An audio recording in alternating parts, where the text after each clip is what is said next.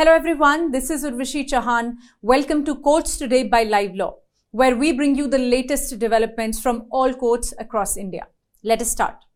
Starting with an update on the Supreme Court hearing the batch of petitions challenging dilution of Article 370 of the Constitution, which took away the special status of Jammu and Kashmir. The petitioners have been arguing for eight days now. The Constitution Bench hearing the matter comprises CJI Chandrachud, Justice S.K. Kaul, Justice Sanjeev Khanna, Justice B.R. Gavai, and Justice Surya Kant. The petitioners appraised the bench today that the abrogation of Article 370, which pertains to a historically religious minority, is a regressive step and that the constitutional promise made to the people of Jammu and Kashmir must be upheld. Senior advocate PC Sen also pointed out that there was no material on record to show why the imposition of President's rule under Article 356 was necessary in Jammu and Kashmir right before the abrogation. Senior advocate Chandra Uday Singh also argued today. He said that states could be interchanged with union territories under Article 3 because of the 18th Amendment. But the 18th Amendment was not applicable to Jammu and Kashmir on 5th August 2019.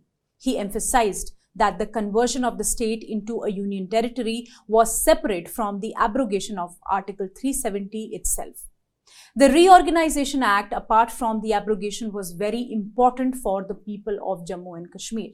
If this practice was allowed, then any party in power at the center, which also happens to be a party in power in a state, could convert the state by a simple majority in state legislature and simple majority in parliament. The Supreme Court today said that argument that application of the Constitution of India to Jammu and Kashmir would remain frozen after the dissolution of Jammu and Kashmir Constituent Assembly in 1957 could not be accepted. The court will continue to hear the matter tomorrow. You can watch the live proceedings from the Supreme Court on our YouTube channel. In another important update, the Supreme Court has orally remarked that Enforcement Directorate cannot be a law unto itself. This was while extending the interim protection from coercive action to certain Chhattisgarh government officials in the UP police FIR over alleged making of duplicate holograms in connection with the liquor scam case. A bench comprising Justices Sanjay Kishan Kaul and Sudhanshu Dhulia was hearing the official's plea against the scam case. Let me tell you, on 18th July, the Supreme Court restrained ED from proceeding with investigation in relation to the scam. This order was passed on petitioner's contention that the ED case was based on certain alleged offences under the Income Tax Act, which is not a scheduled offence under the Prevention of Money Laundering Act. ED's primary mandate is to enforce the provisions of the PMLA, which primarily deals with money laundering offences. The petitioners, including IAS officer Atul Tuteja and his son Yash Tuteja, had contended that ED cannot proceed without a competent court taking cognizance of the scheduled offence. On the last hearing, the petitioners argued that in order to bypass the Supreme Court's order, ED had caused an FIR to be lodged with the UP police over allegations of forgery. The court had asked ED's counsel to get instructions as to when the information relating to the UP police FIR was obtained, whether before 18th July order or after the order. Now, additional Solicitor General S.V. Raju submitted that ED had information regarding the offence of forgery before the Supreme Court's July 18th order. The apex court then asked for its interim order directing UP police to not take any coercive action in the FIR registered against Chhattisgarh government officials to continue. The case will next be heard on 26 September. Stay tuned. All India quota or also known as AIQ, refers to a reservation system in our country that allocates a certain percentage of seats in educational institutions, particularly medical and dental colleges, for candidates from across the country. But many colleges also have a rule where any seat obtained from such quota, if vacated, leads to a heavy fine. The rationale being that a candidate, while vacating a seat, deprives another deserving candidate of the state seat in a government medical college where the annual medical fee is very less. The Supreme Court has granted relief to a disabled student and lowered her penalty after she withdrew her admission from a PG medical course seat in Tamil Nadu. The petitioner was a candidate suffering from polio who initially obtained admission as a disabled student at a government medical college. However, she left the seat in the mop up round and the counseling because she suffered from post polio residual paralysis and a 63% disability and could no longer continue with the course owing to its long working hours. For vacating the seat, she was fined 15 lakh rupees as per the prospectus issued by the state of Tamil Nadu. Taking into consideration the petitioner's unique circumstances and without expressing any legal opinion on the matter, a bench comprising CJI D.Y. Chandrachud, Justice J.B. Pardiwala and Justice Manoj Mishra ruled that the petitioner would be permitted to participate in further rounds of counseling. However, it stipulated that the petitioner must pay a reduced amount of 5 lakh rupees to the state of Tamil Nadu. The Supreme Court bench comprising Justices Anirudh Bose and Sanjay Kumar today adjourned Jyoti Jagtap's bail hearing until September this year. Jyoti Jagtap is an activist and member of cultural organization Kala Kabir Manch and has been accused by the National Investigation Agency of being responsible for the caste violence at Bhima Koregaon in Pune, which broke out in 2018. She has been lodged in jail since September 2020 for offences under the UAPA. The bench was hearing her petition challenging the Bombay High Court's decision to reject her bail application. In July this year, Supreme Court had postponed her bail hearing because verdicts on Vernon Gonsalves and Arun Ferreira's bail pleas, who are the co-accused in the case, were anticipated. You already know that later that month, both Gonzalez and Ferreira were granted bail. Today, Jyoti Jagtap's hearing was postponed to September 21st, and the court orally remarked that deciding the bail application of the activist would involve a determination of whether her case fits the formula in which the bail pleas of co-accused Gonsalves and Ferreira was decided. The court has also directed NIA to file the counter affidavit by 14th September. In another update, the Supreme Court today set aside the order of Kerala High Court which suspended the conviction of Lok Sabha MP Mohammad Faisal in an attempt to murder case and has asked the High Court to take a fresh decision within six weeks. MP Faisal was convicted and sentenced to 10 years in prison by a sessions court in Kavaratti, capital of Lakshadweep, which comes under the territorial jurisdiction of Kerala High Court. Following this, he was disqualified from the Lok Sabha.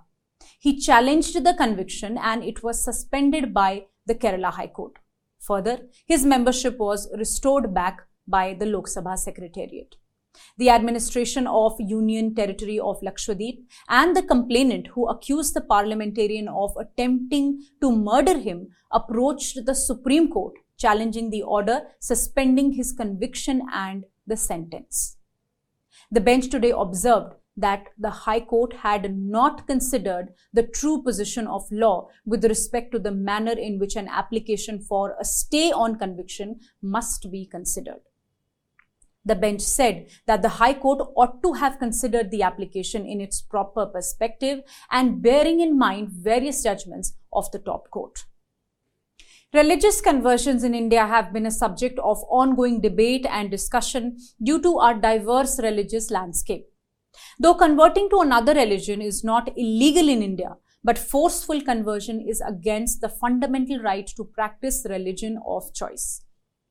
Some states in India also have enacted anti-conversion laws to regulate or restrict such conversions. The next update is on the case against Maulana Kaleem Siddiqui regarding religious conversions.